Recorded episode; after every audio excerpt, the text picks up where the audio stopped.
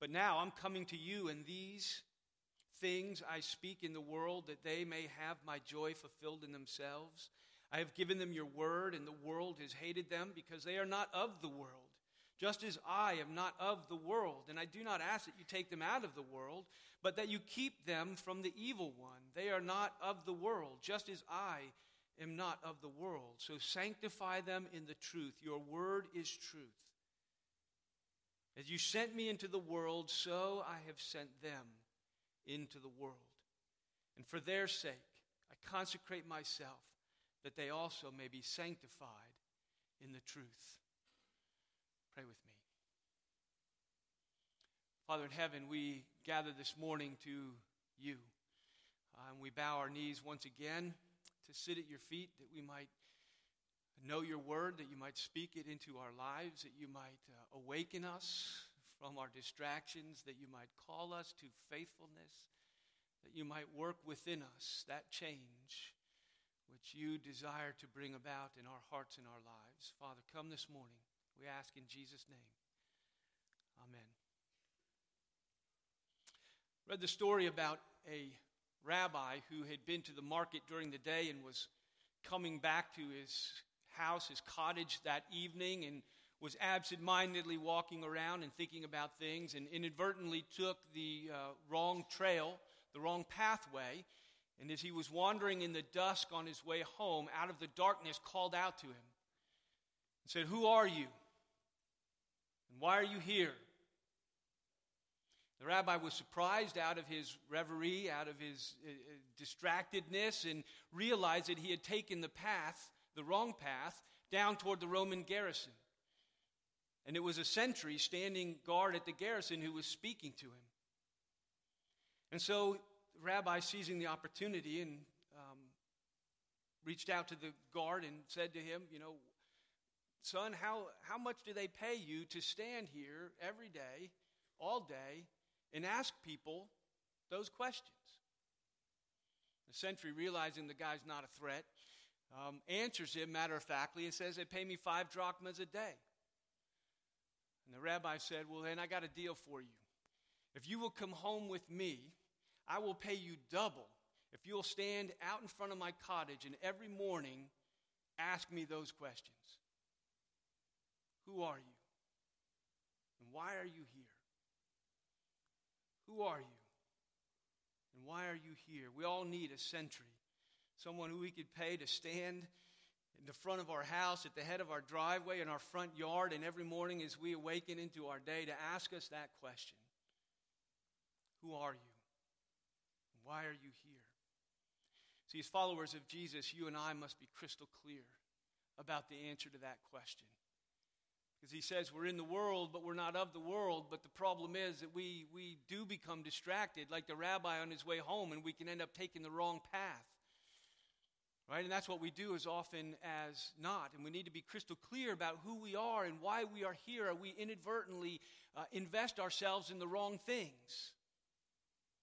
You know, we inadvertently, in a sense, waste our lives because we have forgotten who we are and why we are here. As Jesus is praying for his disciples in the upper room, and this is his, his final time praying over them, his disciples, as he's about to leave them. I'm going out of the world, they're staying in the world.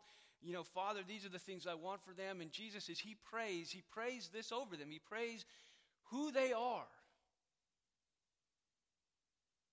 and why they're here. And we need to hear him pray it over us this morning, to, to speak it to us this morning. He prays, as he says in verse 9, I'm praying for them, not praying for the world, not praying for the world at large. I'm specifically praying for those, as he says, whom the Father has given to me.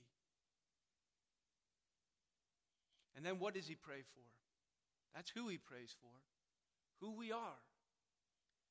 And what he prays for is that God would keep us that God would sanctify us and that God would send us. He would keep us and sanctify us, and He would send us, right? Jesus reminds us who we are. He says it here in this verse, in verse 9, as He speaks to the Father, and, he, and of course, He's praying in earshot of His disciples. It's as if if you come down this morning and stand with me, and I can put my hand on your shoulder and pray for you, right? I'm going to pray out loud. And you're going to hear what I pray for you, or you will hear what, the, what, what any of the elders would pray for you. And this is Jesus as he sits with these guys in this little room and he's been sharing with them and he's praying for them out loud that they would hear him and what he prays for them. And that they would, in a sense, enter into that prayer and own that prayer and be the answer to that prayer as the Father answers the prayer in their lives. And so Jesus is reminding them who they are. He says, I'm praying for them. I'm not praying for the world at large right here, but I'm praying for those whom you have given me. Those whom you have given me out of the world, for they are yours. Now, that's an interesting concept that there are those whom the Father has given to the Son. And that this is a group that Jesus is praying for here. And we wrestle with that concept that, that the Father has given a group to the Son, and from all eternity, I believe that it is. We'll, we'll look at that very briefly. And some would say, well, you know, that, that, that here Jesus is praying just for the apostles, that the apostles have been called for a very special ministry. There's 11 of them, 12 of them, there'll be 11 of them, and Jesus is praying for these 12, and the Father has given him 12 apostles. And I understand that, and in some sense, that's true. He is, he is praying specifically for this group in this moment, as I think he is laying his hand on them or so forth. But what he is praying for them and what he says about them is something that he says about all disciples. And that, yes, it's the small group of the apostles right now, but what is true of the 12 is true of the church. Because he says it again and again in, in many, many places, in many, many ways. The theme runs through the book of John. And the concept permeates the scripture from the Old Testament to the New. God's chosen people from Israel to the church. We see, as you put in your bulletin, just going back to John chapter 6. And again, this is just one of those passages where Jesus is talking to the crowd. He's talking to, the, there's Pharisees and, and, and the teachers of the law in the crowd and a larger crowd, and he's, he's speaking to them in general about his ministry and his call on them and why some believe and some don't believe and he's and they're wrestling with him and he speaks to them. So we're out of the upper room. We're in a crowd and he says this john 6 37 in your bulletin. He says all that the father gives to me will come to me and whoever comes to me i will never cast out all whom the Father, there's this group, all whom the Father gives to the Son, he says, will come to the Son. And whoever comes, the Son will never cast them out. Or in verse 39, just a couple verses later, he says it this way This is the will of the one who sent me, that I should lose none of all that the Father has given to me, the Son, but raise him up on the last day group the Father has given to the Son, and those whom He has given to the Son will come to the Son, and those who come to the Son are never cast out. Those who are never cast out, He says, I will raise them up on the last day. There's this group that the Father has given to the Son, and He says there, that last day is set, never cast out and raised up. In 17:2, back to our passage, and this he actually uses this phrase five times in the first 10 verses. Every other verse. Repetition in the scripture is always meaningful. And Jesus, as he prays for these guys and lays his hand and he prays for them, he uses this phrase over and over again. Verse 2, he says, You have given me authority over all flesh. This is the whole world, the entire human race. You've given me authority over all flesh to give eternal life to all whom you have given to me. He does it again in verse 6. I've manifested your name to the people whom you gave me out of the world. They were yours, and you gave them to me. Right? This group given by the Father to the Son. The Bible calls it from, the, from, from throughout the Scripture uh, as God's elect or the chosen. It's the same word, no matter, and you'll see it translated in some passage with the word elect, sometimes in the word chosen. Some people, you know, they, they want you know, we wrestle with this idea and it can be difficult for us, and so we tend to, to, to avoid it. But the problem is, if you're going to preach a scripture, you can't avoid it. You keep bumping into it. You know, if you want to skip that idea, don't read the book of John. While you're at it, don't read the book of Romans uh, or, or the book of Ephesians or really First Peter or the Old Testament or you know, it permeates the scripture, and, and, and he puts it out there up front. It's not like a sub hidden theme, it's a theme that rides on, on top. You know, most people knows that, that the Bible calls Israel in the Old Testament uh, God's chosen people. And most people don't flinch at that. You know, we're, we're comfortable with that. And then we move to the New Testament, and what we fail to recognize is the New Testament calls the church God's chosen people. Uh, just as frequently, just as regularly, just as openly, just as freely as it does in the Old Testament. Right? And I just pulled like three out of dozens of verses, and there they are in your, in your, in your Bible, uh, or in your notes, and in your Bible. Ephesians 1, verse 4, he says, He, the Father, chose us, the church, he's writing to the church in Ephesus, speaking of us as a group, chose us in him that is in Christ before the foundations of the world. In other words, we were chosen. Right? He chose us in Christ. In fact, saying this is no other than saying, Those whom the Father has given to the Son. The Father chose us in Christ, gave us to the Son before the foundations, he says, of the world. Matthew 24, 31, Jesus, and you have to follow even the language of Jesus, and throughout his ministry, you hear Jesus use the language. Matthew 24, he says he's going to send out his angels, the Father, with a loud trumpet call. And what are they going to do? They're going to gather his elect from the four winds. Again, the word elect there is just I don't know why they do it. It's the same Greek word. Sometimes they say put chosen, sometimes they put elect. Same word, English synonyms, interchangeable. You can put chosen there. He will gather his chosen ones from the four winds. This is Jesus. This is what God is going to do as he separates the sheep from the goats and he does what God is going to do as the world ends. He rolls up the skies like a scroll and he will gather his chosen ones from the four winds. And Jesus says things like this if, you know, if, if uh, you know, God would shorten this time if it were, uh, you know, for the sake of the elect. And he uses that language again and again.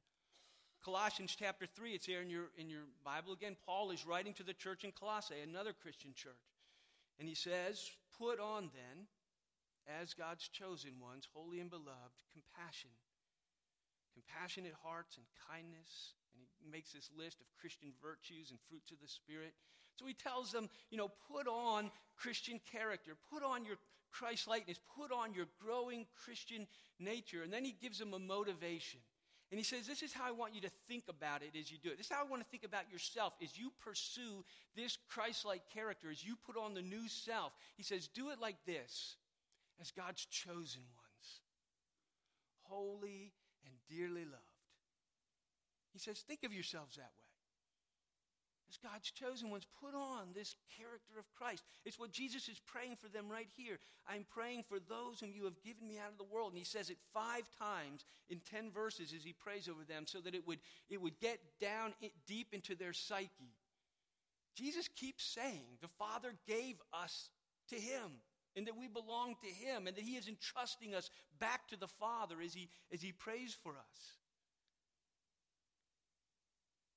Someone may say, well, that's all very well and good, but how do I know if I'm one then? That's always a question I hear as you talk about this topic at all. And I would simply say this you can't answer that question from the outside. It's one of those questions that can only be answered from the inside. In other words, Jesus doesn't tell us to try to figure out in some way. What Jesus says, whoever, all whom the Father has given to me, will come to me.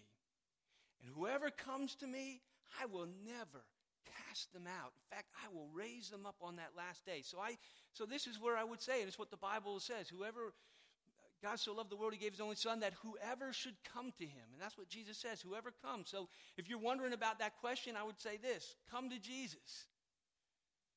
Put your faith in Christ. And he says, if you do that, he'll never cast you out. And he will raise you up on the very last day. That's the only way to answer that question. It's from the inside, is to Whoever comes is to come to Christ. Put your faith in Christ. Jesus prays for his people in such a way that he's telling them who they are. And the Old and the New Testament pick that up and speak that way throughout. This is who you are. From all eternity, the Father has given you to the Son. And you who have come to him, he will never cast you out, and he will raise you up. And he prays over you these things. And what does he pray for his people? He prays he will keep, sanctify, and send. And let's touch those quickly. It says he prays that they would that the Father would keep them. See it in verse 11 and verse 15. He says, I'm no longer in the world, but they're going to be in the world. I'm leaving, they're not. I'm coming to you. Father, Holy Father, keep them. Protect them. Right? To keep here is that word that is to, you know, is to pr- preserve, to protect, to keep safe. Father, keep them in your name. He says it again in verse 15 I don't ask that you take them out of the world. I'm leaving, they're not, but that you keep them from the evil one. Keep them spiritually safe. Keep them from the evil one. Protect them, preserve them, uphold them. Right? And so this is as he gives them back to the Father, he prays specifically. And then he says, This is what he's been doing the whole time. Verse 12, he says, While I was with them, I kept them in your name. Right? I've been about that business. They were yours. You gave them to me, and I've been keeping them. And as I come home, Father, to be at your right hand side, now you keep them. I've been keeping them, he says, which you have given to me. Here he uses it again. Who am I keeping? I'm keeping those you've given to me. I have guarded them. That's a different word, guarded, uh, than the keep word. It's a synonym, it's very similar. It has the idea of that sentry that was in front of the Roman garrison, the guarding. He was, he was keeping watch over the garrison to protect it, to keep it safe. And so there's the actual guarded imagery. What he's guarding, and then what he's doing is he's keeping. And he says, This is what Jesus and the Father have been doing over those whom the Father has given the Son. And Jesus says, None of them, right? I guarded them, and not one of them has been lost. He says, except the son of perdition. And you need to understand that truly is an exception. You know, Judas is, is, is an exception. The son of perdition, and it says, except the son of perdition, that the scripture might be fulfilled. He had a specific role in the, in the life and death of Jesus prophesied in the scripture, fulfilled in his betrayal. None have been lost except the son of perdition in the keeping with the scripture. But we, the exception should not put us off of the rule because the rule, in other words, what Jesus wants us to hear when he says this is, I have kept them, I have guarded them, and none of them are lost. In other words, those whom the Father has entrusted to me are safe. I keep them. Father keeps them. Right? John chapter 10, you go back, and again, this is, this is outside the upper room. Jesus is speaking to a crowd. The Pharisees are questioning him. He's actually having a bit of a, a bit of a row in some ways with the Pharisees and arguing over some stuff. I think it's in this passage he tells them that there's, well, so he, he's, he's arguing with them, and in the midst of it, he says this John 10, 28 and 9. No one will snatch them. Who is them in this passage? Again and again, he says, My sheep. Right? This is the whole sheep and the good shepherd. And, you know, my sheep, my sheep hear my voice. They know my voice. They come to me. You know, and he says, No one will snatch them, my sheep, out of my hand. Why? Because my Father, who has given them to me, the sheep, all the sheep, have been given to me by the Father. And no one will snatch them out of my hand. And he says, And the Father who's given them to me is greater than all, and no one can snatch them out of his hand. Now, if you remember when we were back here, just touching again on that whole notion of this double grip of grace. They were the Father's, and He gave them to the Son. And Jesus says, All that are yours are mine, and all that are mine are yours, and they're yours, and you gave them to me, and I hold them, and none will snatch them from my hand. And my Father, He's greater than all. He's the one who gave them to me in the first place, and I give them back, and they're His, and no one can snatch them from His hand. In this double grip of grace, he says, You guys, none are lost.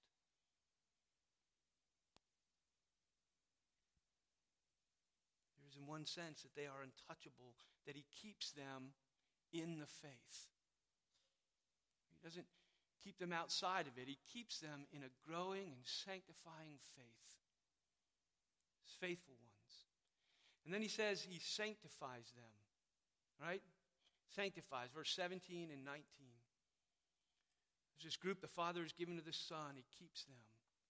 And he prays for their sanctification. In verse 17, he says, Sanctify them in the truth. Your word is truth. In 19, he says, And for their sake I consecrate myself. Why? So that they also may be sanctified in the truth. Let me ask you, what do you think of? What do you hear when you hear the word sanctify?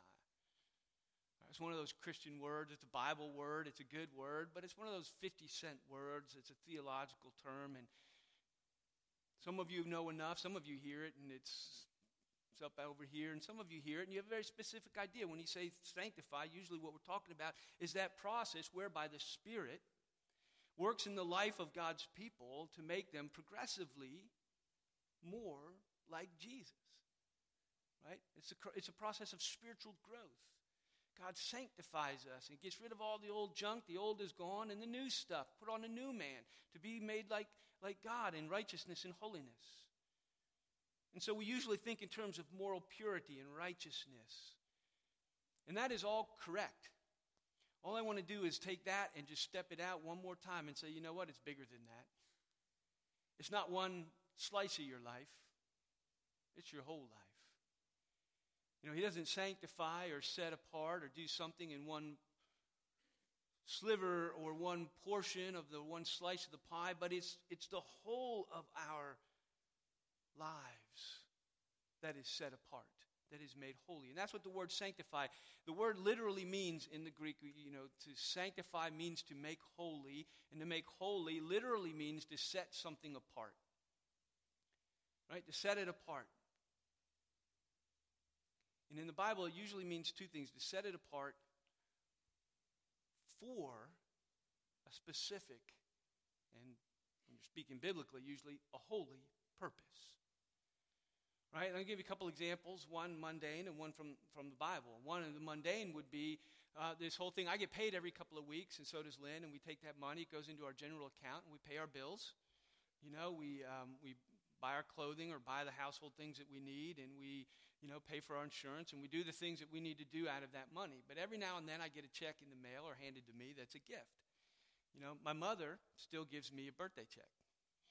Um, and when I get that check, I don't, I don't put it in the general account. I don't, I don't deposit it. I cash it. And I fold it into four, and I tuck it in the back of my wallet. I still do. I have some money in there right now. Don't wait for me in the parking lot. It's not that much. But I put it in there. Why? Because that money is holy. it, it's set apart. It's not for common use. You know, it's set apart for a special use. That money sits there until I'm in the store one day and I'm like, I want that. And, it's, and, it, and so I buy that because I have the freedom. I have money that's been set apart for a, a, a specific purpose. It's not part of the common, everyday money that I have. God does that with stuff in the Bible. When you think of the temple in the Old Testament, the temple was full of stuff. You know, our sanctuary is full of stuff that we use in our worship. And the temple had very specific things. It had a table too. It had candelabras. It had a big basin. It had, it had instruments, you know, uh, things that they used in there, ladles and whatnot. All this stuff, the Bible says that stuff was holy. It doesn't mean it was morally pure. If a table can be morally pure. But what it means is this that it was set apart, and it was set apart for a very specific purpose, use. It was set apart by cleansing it. Everything in the temple was cleansed by blood. They dipped a branch in the blood and, and they sprinkled it on everything and they cleansed everything that was going into the temple. They, they sprinkled blood on it to cleanse it and to set it apart. And then they put it in the temple to use it in the worship of God for a very specific use. So all of this is to come back around and to say, what, is, what does it mean that God would sanctify us? We've been given by the Father to the Son, set apart, cleansed by his blood on the cross, sprinkled on his people from the guilt eh, of our sin to set us free. For what? So that you could be put to holy use. 2 Timothy 2.21, it's there in your bulletin under the third point. Tim, Paul writes to Timothy, he says it this way, if anyone cleanses himself, that is, is in, involved in that work where he is cleansing us from all that is unrighteous and, and, and dishonorable, he says, if this happens, he says, you will be a vessel for honorable use. Now you're, now you're ready to be used. He says, set apart, useful to the master, and ready for every good work. See, being set apart is not an end in itself. I labor this because I think sometimes we as a church see being set apart as an end in itself. But it's not. God has a very special purpose for us. He wants us to be useful vessels to accomplish his purposes. So, why does the Father give a people to the Son that he keeps and he guards in the world from the enemy spiritually, from the evil one that he sets apart for himself? What is that purpose? I believe he tells us in verse 18. As you sent me into the world, I'm leaving, but they're staying. I want you to do all of this for them. And as you sent me into the world, I've sent them into the world. Why did he set us apart? Why does he keep guard over us? Why are we given to the Son? And in some senses, the question is why are we still here? Who are you? Why are you here? The answer is the Father has sent the Son into the world, and so you and I, the Son says, have been sent into the world. By his cross, he cleanses and sanctifies a people and sets them apart from the world, not as an end in itself, but to send them into the world, even as he was sent into the world. Matthew 28, we all know these verses. All authority in heaven and earth been given to me. Go.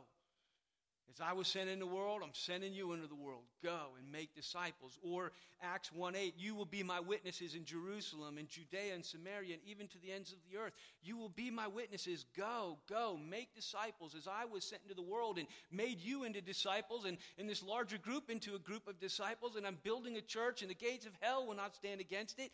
Go. You are my witnesses. I can't, he doesn't witness for himself, he witnesses you now are the salt of the earth and the light of the world. 14 and 16, he says, We're not of the world. I have given them your word, and the world has hated them because they're not of the world. The Father gave them to the Son. We're not of the world, we're of the Son. We're in Christ, so to speak. Right? We're not of the world. He says it again in verse 16. They are not of the world just as I am not of the world. See, I mentioned this, and again, is that same point I was just making is this that we get confused, I believe, in confusing our identity with our mission. We think sometimes, I think the church sometimes thinks that our mission is to not be of the world. But that's not our mission, that's your identity. You've been given by the Father to the Son and you've been set apart.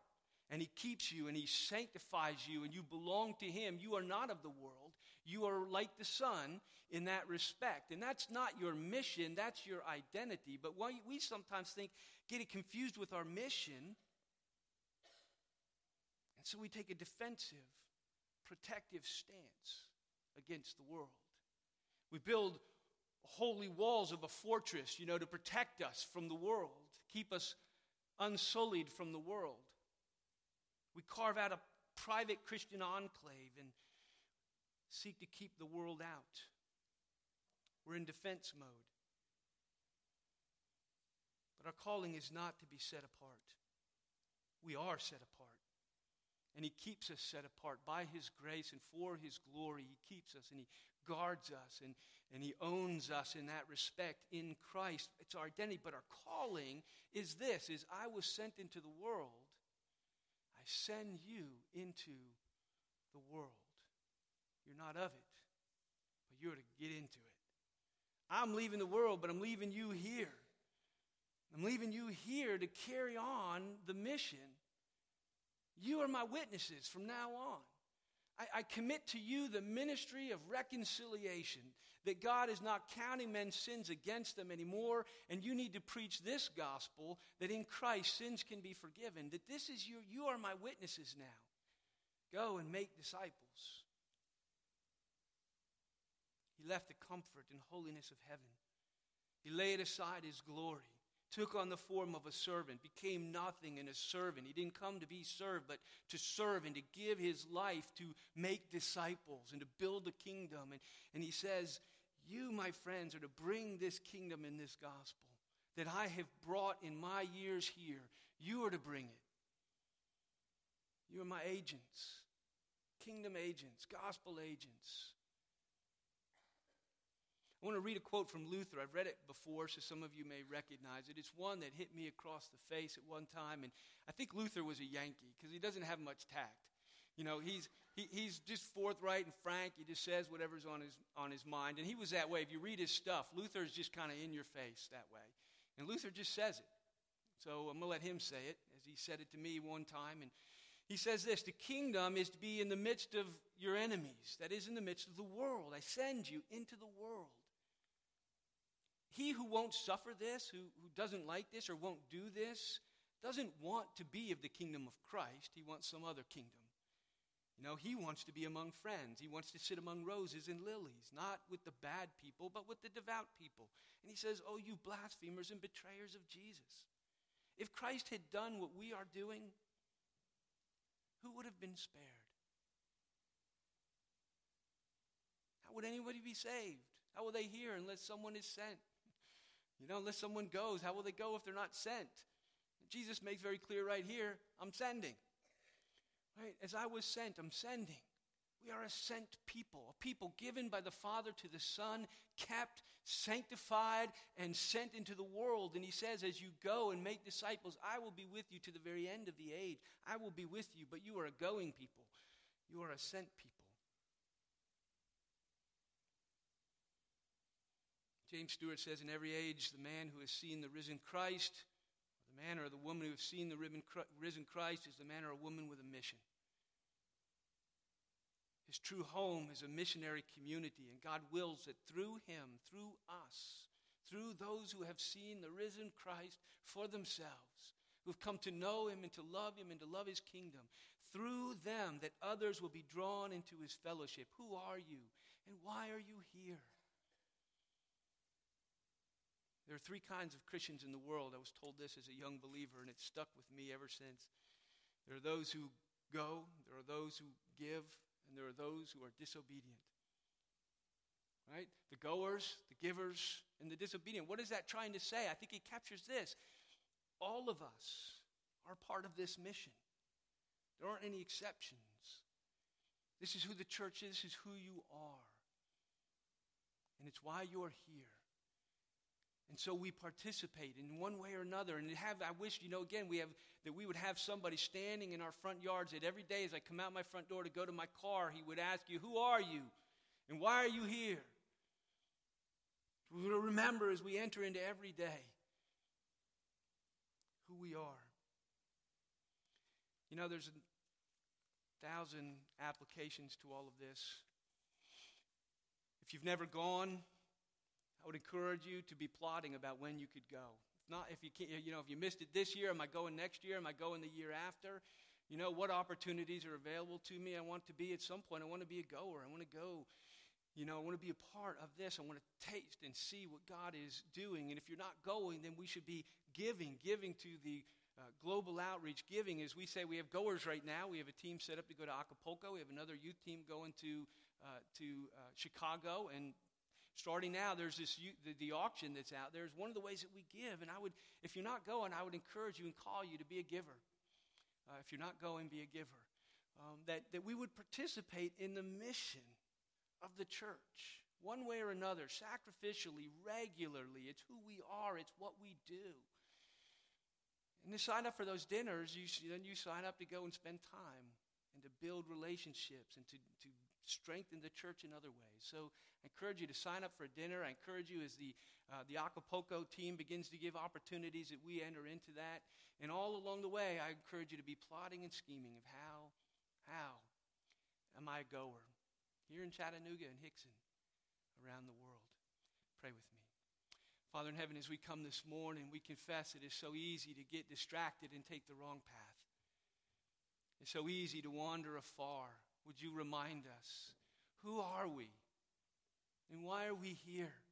That it would capture our imaginations, that it would capture us daily, not something that once a year we celebrate, but something that, that daily we have an identity of those who have been sent into the world, that your kingdom may come, and that people would come to know Jesus. Capture us, recapture us for your kingdom, we ask in Jesus' name. Amen.